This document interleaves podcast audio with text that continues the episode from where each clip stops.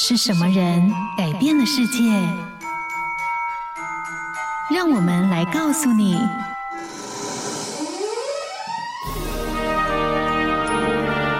改变世界的一百个人。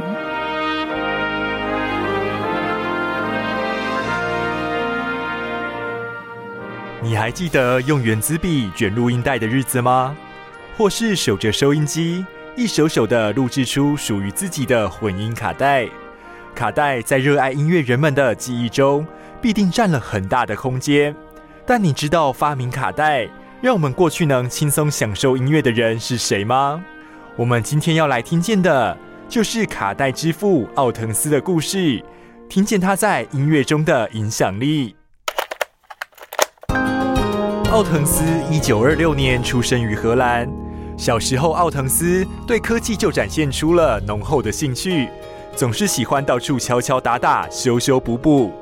在第二次世界大战期间，奥腾斯曾经还自己组装出一台收音机，让他和父母可以在一九三零年代末期收听电台广播节目。不仅如此，他还特别使用了定向天线，来避免掉德国纳粹无线电的干扰。战争结束后，奥滕斯如愿以偿地进入荷兰现今最古老的台夫特理工大学就读，并在毕业后进入飞利浦公司。八年后，当上了产品开发部的负责人。成为负责人后，他缴出的第一份成绩单就是可携带式的磁带录音机，十分的成功，并且热销超过一百万组。而因为对当时笨重又巨大的盘式录音带感到厌烦。奥腾斯做下了一个颠覆音乐产业的决定，他要研发出一个比一包香烟还小的录音带。首先，他切下了一块能放在夹克外套口袋里的木头，就此定下了理想的大小与形状。然后开发出了卡式录音带，掀起全球音乐聆听形式的新革命。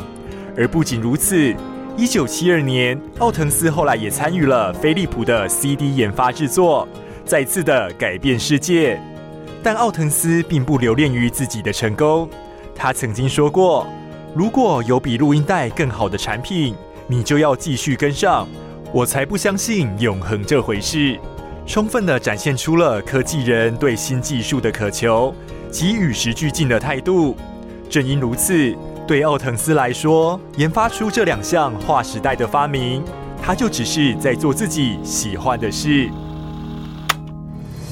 听见他们的人生，找到自己的故事。感谢收听今天的改变世界的一百个人。